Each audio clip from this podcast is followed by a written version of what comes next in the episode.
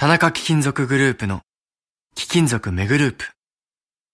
今日自動車の部品やスマートフォンの素材として使われている貴金属がいつか金の地金になったりさらに将来指輪やネックレスなどの貴金属ジュエリーになったりする。私たちの仕事は貴金属をいろんな形に変えながら誰かの夢や喜びを未来へと何度でも再生すること。地球を続くにする貴金属。田中貴金属グループ。Podcasting 954 TBS Radio TBS ラジオポッドキャスティングをお聞きの皆さんこんにちは。安住紳一郎の日曜天国アシスタントディレクターの中山一輝です日天のポッドキャスティング今日は58回目です。日曜朝10時からの本放送と合わせてぜひお楽しみください。それでは8月24日放送分安住紳一郎の日曜天国番組開始から11時26分までの放送をお聞きください。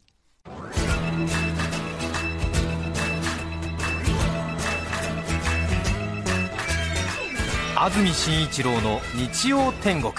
ライト。おはようございます。8月24日日曜日朝11時になりました。TBS アナウンサー安住紳一郎です。おはようございます。中澤由美子です。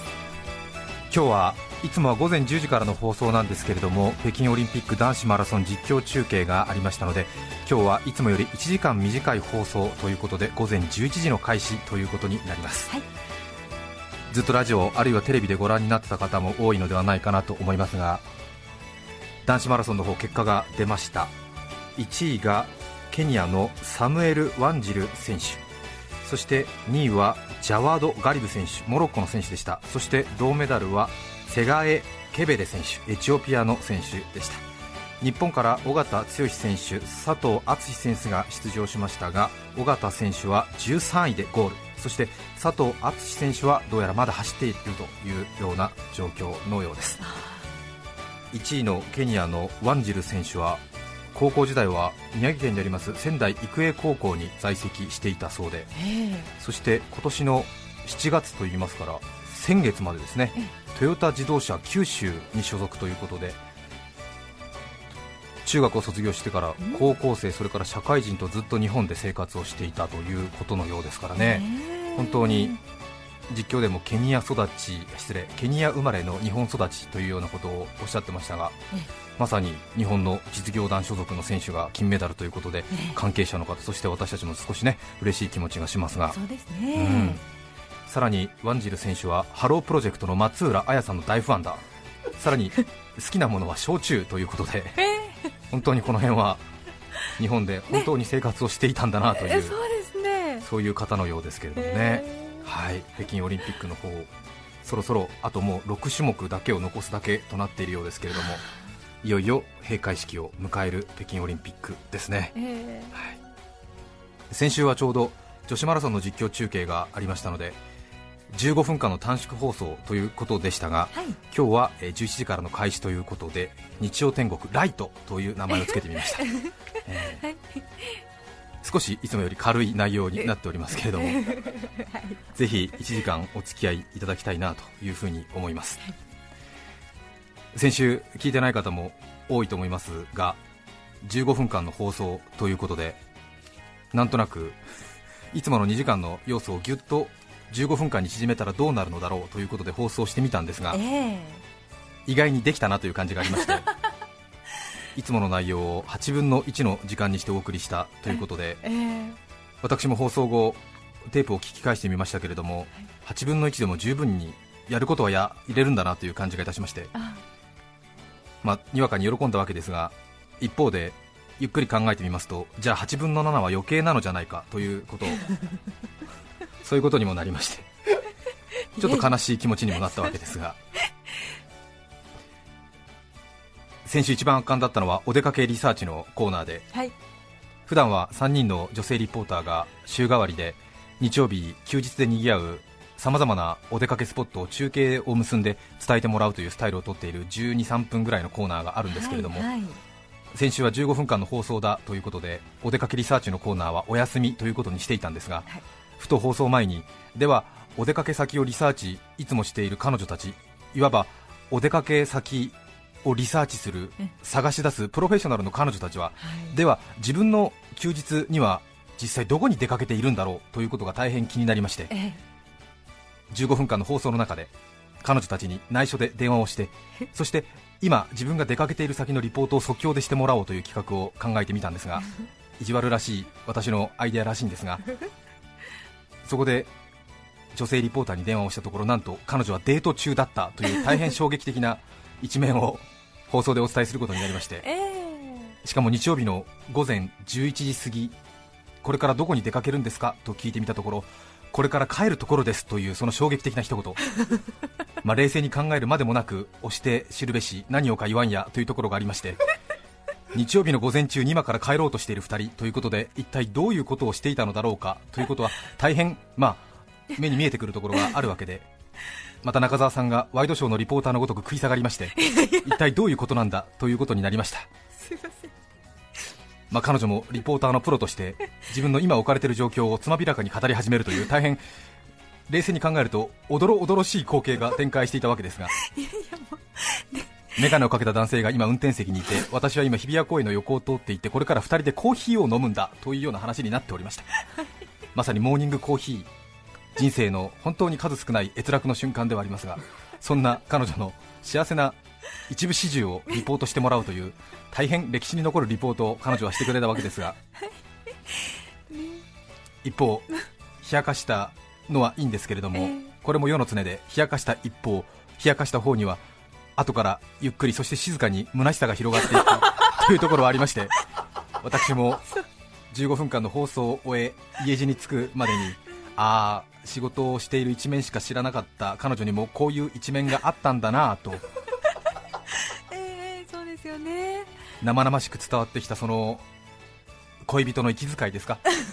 日比谷公園の路傍に車を止めそしてその後ろにはというウインカーなのかハザードなのかは分かりませんがそういう音が漏れ聞こえている。そこで飲むその2人のモーニングコーヒーの味はいかがなものか。2人の夏の一夜をカフェインを入れて少し心を鎮めていたのだろうというそういうような思いを馳せていますと独り身には大変応えるリポートになったわけであります。く出てくれましたよねお電話に。そうですね。そしてこんな意地悪な電話にもかかわらずさすがリポーター業が板についているもので電話の切り際には佐藤しおりさんあ名前を言ってしまいましたが ありがとうございましたと言ったらはい失礼いたしましたというふうにねきちんと受け答えをしてくださいました、えー本当にこれからの彼女の行く失礼彼女たちの行く末をね見守りたいなというふうに考えておりますが。ね本当にね何年ぶりかのね日曜日のお休みだったっていうことですからね、本当に良かったな。そうですね。ねお邪魔しちゃったっていう感じがしました。その後私はまっすぐ家に帰ろうかなと思ったんですが、ええ無意味に新宿の街を3時間ほど徘徊してしまいました。あカウンダウうん。ンそうですね。ね。ええ。買う予定もないのに家具屋で家具を見てしまいましたなんとなくこの気持ちわかるでしょうか。う うん。んまあそんなこともあったわけですけれども。はい。さて今週は1時間ということで少しプログラムを元に戻しましてお伝えしていきたいと思います。はい。お出かけリサーチの方それからゲストコーナーをお休みにいたしまして他は通常のフォーマットでお送りしていきたいと思います、はい。それからもう本当に今日閉会式を迎える北京オリンピックですが随分皆さんも聞いたり見たりしてるんじゃないかなと思いますが中澤さんも随分ご覧になりましたか、そうですね。割と今年はあの時間帯も見やすかったし見ましたね。えー、そうですね、はい。時差が中国と少ないものですからちょうどそんなに夜更かししなくてもうん。十分楽しむことができるということではい。テレビなどの視聴率も随分ねはい。高い記録が次々と出ていたようですがそうですね。私も随分テレビ、ラジオ見聞きしましたけれども、はい。本当に選手、関係者の皆さんの人生をかけたまさに人生をかけた準備、それから鍛錬に耐えてきた日々に思いを馳せそのパフォーマンスに賛辞を送りたいなというふうには思うんですがすね一方で正直なところ私はやはりこう人としての修行が足りないためにその感動とはよそについ違うところに目がいってしまうということもあ。るんですね、本来そういうことは家族や友達と話せばいいことなのだろうと思うのですが一人暮らしなものでして 東京に友達もいないもので、ええ。東京にと言いましたけども北海道にもいませんが。ちょっとだけいいですか？えーえー私たちが聞きます。え優しい気持ちで皆さん聞いてくださいますか？ーえーリスナーの皆さんと聞きます。これは一放送人としての発言ではありません。は。一東京に住む35歳のサラリーマンの意見として聞いていただきたいんですけれども、はいはい。本当にあの選手関係者の皆さんへの敬意は忘れていません。ですごいな頑張ったすごい偉いし。とてもあの人々にいろいろなものを、ね、与えてくれる素晴らしいパフォーマンスだし中国もすごい国を挙げて頑張っているしという気持ちでそこは揺らぎのないものなんですけれども、はい。一方でどうしてもこう人間として浅はかな人間としてくだらない人間として品のない人間としてどうしても気になるところが多々ある。心をよぎってしまうものがあるんですね、こう柔道の審判がおかしいとか、うん。日本のプロ野球はどうなっているんだという毛羽立った話はしません。ほうほうほう。えほうあの本当にうん。あのくだらないことなんですけれどもうんちょっとお時間を頂戴して。はい。であの先ほどいろいろ気になったことを書き出してみたんですけれども、ええ。項目が21あったんですけれどもいっぱいです。あの直前に厳選しまして10個にしましたので10個にしましたので聞いてください。わかりました。10個にしました。はい。その1から。ええ。えソフトボールのストライクのコールが遅いとか、はあはの解説の宇津木妙子先生の迫力がすごいとかいう、そういうレベルのものですらありません。もっと下のレベルですから。えへえじゃあ10個だけお願いします、はいはい。まず箇条書きに1えレスリングの審判がスーツの割に俊敏だった。あ2高飛び込みの選手のハンドタオルは2枚にしてほしい。3おー朝原選手が上に投げたバトンに誰もぶつからなかっただろうか。4北島選手に超気持ちいいを言ってもらいたそうなリポーターの気苦労が伝わりすぎた。5伊調香織選手がお姉さんのことを千春と呼び捨てにするのが儒教を超えてかっこいい。6テコンドーの選手の声が高すぎる7国際映像に私は不満だ。8バドミントンの中国ペアの髪型が夜霧のハウスマヌカンを思い出す。9観客席の家族席にいるデジカメを持ったスタッフがあと1列離れるべきではないだろうか。10開会式はできる国だけでいいのでちょっとでもいいので更新してほしい。の10個です。はあすっきりした。えではい。ゆ解説があるんでしょうか？これから。あ解説気になりますか？ええ気になります。そうですか。ええ。あの本当に北京オリンピックがまだ閉会式を迎えていない中で、うん。一応仮にもラジオとはいえ放送の中でこのようなことを言うのははばかれるかなと思ったのですが、ええ。来週喋るにしてはちょっとタイミングをしていますので、ええ大変申し訳ないなと思ったんですが今週発表させていただきました、はい。以上私が気になった10本でございます。は。まず、えー1レスリングの審判がスーツの割に俊敏だった、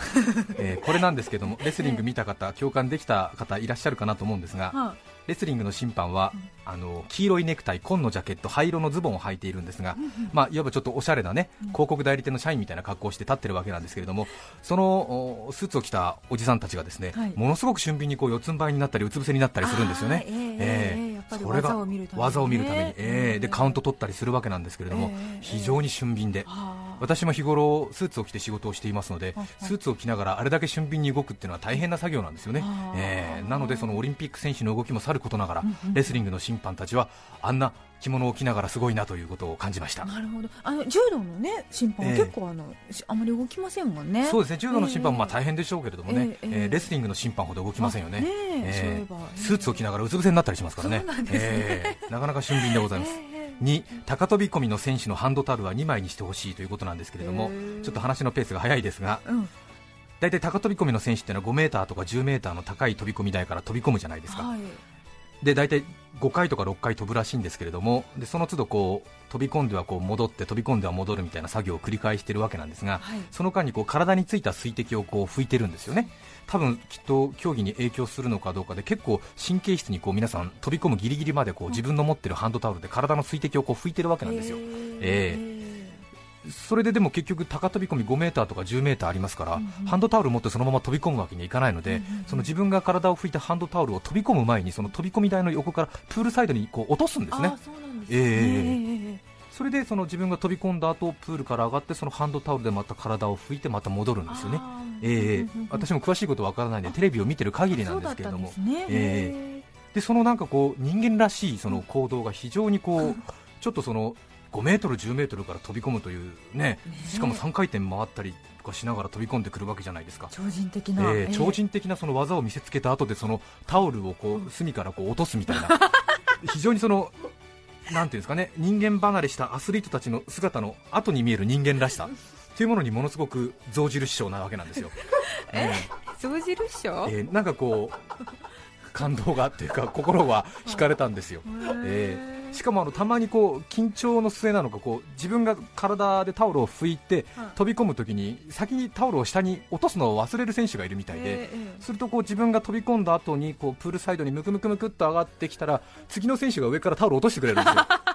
なんかそういうなんか銭湯での石鹸の貸し借りみたいな感じがあってねすごいなんか心が和む、え えあそうなんですね、ええ。それから、えー3番目は朝原選手がね 400m のリレーでゴールして3位だということが自分たちが3位銅メダルだということが分かってこう感動のあまり第3走の選手とこう抱き合ったりして、でその喜びのあまりこうバトンを真上にポンと投げて、えー。でその後選手と抱擁するというシーン、ええ大変えーはい。印象がありますけれども、ええそのバトン投げた上のバトンが落ちてきた時に誰か当たってないだろうかっていう。そういえば、それがすごい気になっているという なんかアルミ製でちょっと痛そうじゃないですか。コンってなんか音がしたら。冬に来たら怖いですね、ちょっと縦に当たったりすると 結構痛いんじゃないかななんていう風なその感動とはよそにねそういう感じがありまあした。よくそちらまで、ええ。4番の北島選手の超気持ちいいを言ってもらいたそうなリポーターの気苦労が伝わりすぎたというのはもう説明不要ですね。わかります、ええ。それから5番目の伊調香織選手がお姉さんのことを千春と呼び捨てにすえる感じ、ね、えーあれはなんかねちょっとね、うん。あのーかっこいいなという、ね千春が辞めるんなら辞めるみたいな、うん。ええええ恋人なのかななんて思うぐらいな こうなんかすごい絆が感じられましたよね、うんうんうん6番目テコンドーの選手の声が高すぎる。そうでしたか、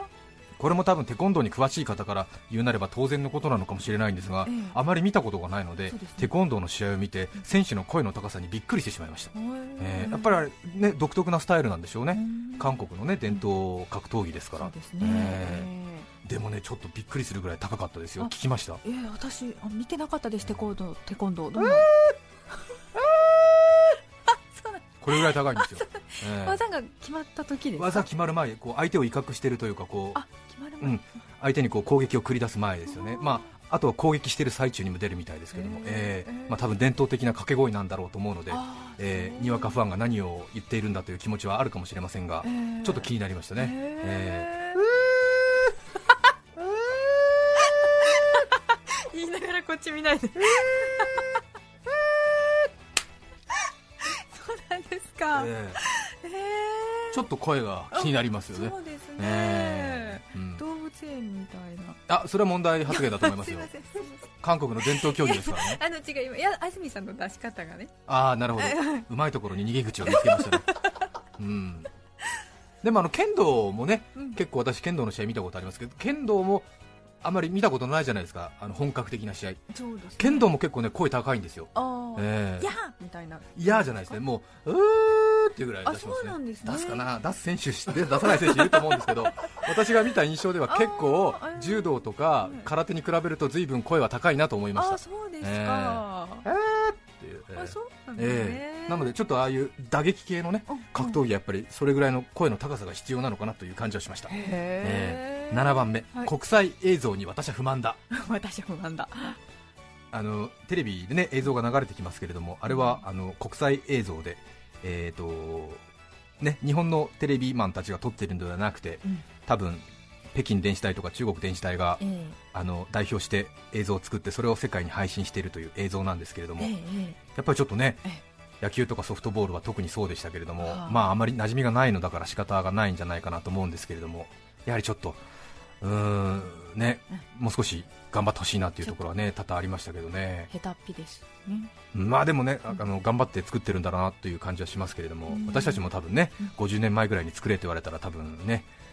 もっともっとひどいものができてたのかなという風な印象もありますけれども、うん。うん。こうハードルの選手とかがこうハードル飛び越える瞬間って見たいじゃないですか。そうですね、ええ。でもこうなんかちょっとハードル飛ぶ瞬間にこう広い競技場の映像とかになったりするんですよね。ええ。ねそんな感じありましたあのえねーこの選手が今第何位かっていうかが分かるような全選手が映るような 広い映像になるんですよね、えー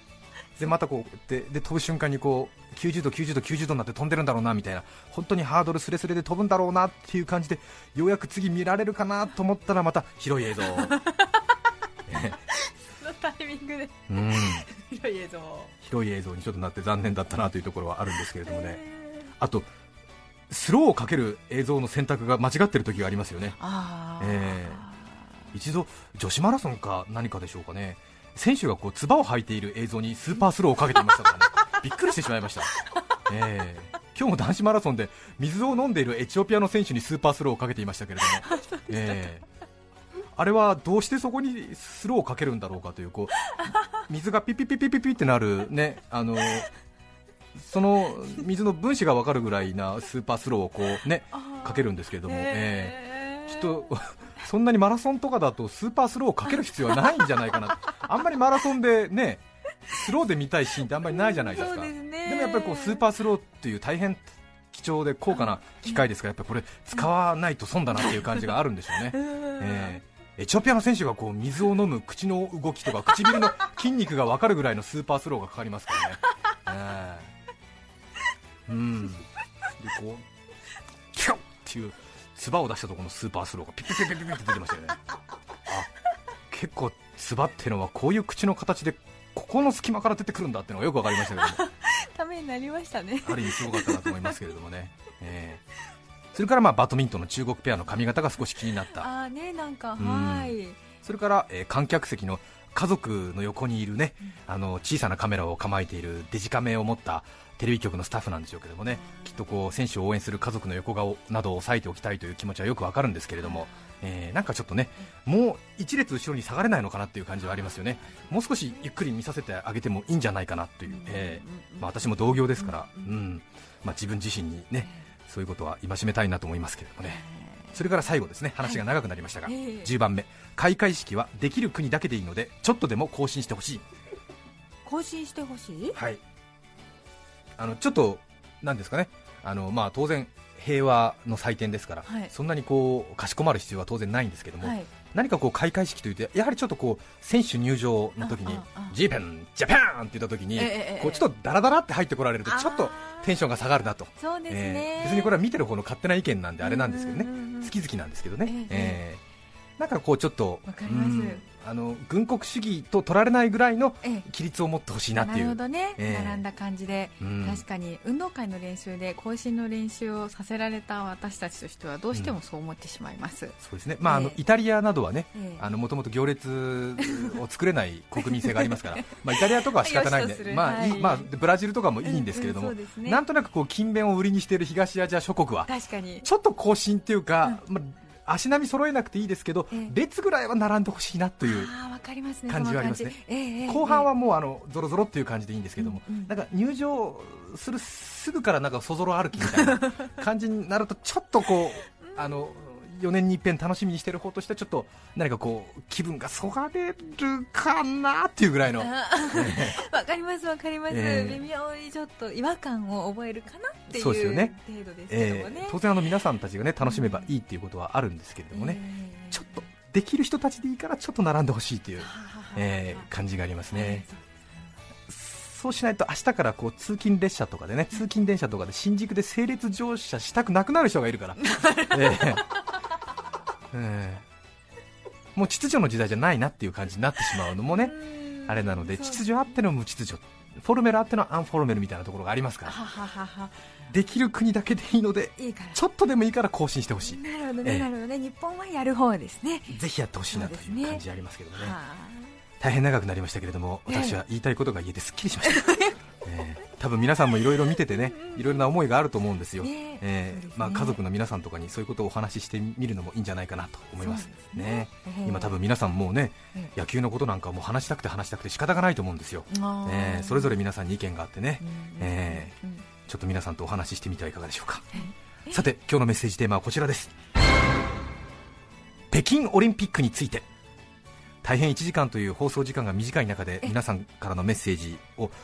きちんと紹介できるかどうかはちょっと難しいところはあるんですけれどもええ。私自身ちょっと皆さんと一緒にオリンピックについて話し合いたいなという気持ちが非常に強くなっております。はい。葛飾区のあきこさん女性の方からいただきました。ありがとうございます。北京オリンピックについて私はメイン会場の鳥の巣の会場を見るたびに片焼きそばが食べたくなります。わかります。ねいいですね。そろそろ競技じゃなくてこういうねくだらない話をしたくなってきましたね。ね。え。ええええ狭山市の仙東京抜け駆けさん36歳男性の方。マラソン野球は仕事をしながら見ていました、音はラジオで聞きつつ映像は2秒遅れの地デジで。仕事しながらなのでこの2秒遅れが決定的瞬間を見逃すのを防ぎ大変重宝しました。特に野球はラジオでバッター打ったこれは大きい！と言ってても地デジの画面ではまだピッチャーが振りかぶる前だったりするのです。うん。誰よりも感動を先に味わいました。うん。確かにね。ねデジタル放送の場合はこう信号を解析するのに2秒ぐらいかかりますのでえーラジオ、それからアナログのテレビから比べると2秒遅れて事実を知っているということになりますね、はい、仕方のないことです。東久留米市の黒田子さん男性の方。北京オリンピックについて私は4年前ぐらいから確実に外国人選手の顔の区別がつかなくなってきていることを感じましたそして選手の顔の区別がつかないとオリンピックを見ていてもちっとも面白くないことも分かりました。なんだか自分に残念ですという。うん。わかりますその気持ち。わかりますね。うん、特にあの 100m、200m、ボルト選手が大活躍しましたけれども、ええ。ジャマイカの選手が3人ぐらい出てまして、で実況のアナウンサーが第4コースがボルト選手だと紹介されても、遠目にちょっと区別がつかなくて、で走ってる途中に、あれ、ボルト遅れてんじゃないかなっていう。あればボルト遅れてんじゃねえのかなみたいな、ええ。ええ。でゴールしてからあでもボルトだったみたいな。ええ。ええ。ー、6, ロ6レーンの人も似てないみたいな 感じありますよね、えー確かにそういうことあったかもしれません。皆さんからのメッセージをお待ちしています。番組にメッセージを送ってくださった方の中から抽選で5名の方に何かと便利でシュールな表紙があなたの日常を演出します。日展オリジナルノートをプレゼントします。今日のテーマは北京オリンピックについて。皆さんからのメッセージをお待ちしていますさて8月24日今日の天気ですがすっきりしない天気日中は弱い雨が降ったり止んだりするということで群馬県などでは雷を伴った激しい雨の降るところもありそうです。日中の気温は25度前後と昨日より3度くらい高くなるが平年を下回る涼しさが続きそうだということです。それでは今日の1曲目市川市のジャングルジムさんからのリクエスト PERSONZ Dear Friends どうぞ。8月24日放送分安住紳一郎の日曜天国。11時26分までをお聞きいただきました。著作権の問題がありリクエスト曲は配信することができませんので今日はこの辺で失礼します。安住紳一郎のポッドキャスト天国。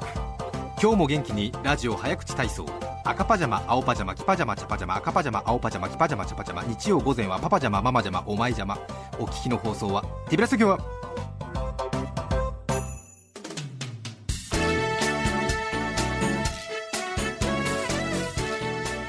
さて来週8月31日の安住紳一郎の日曜天国はスペシャルウィークです。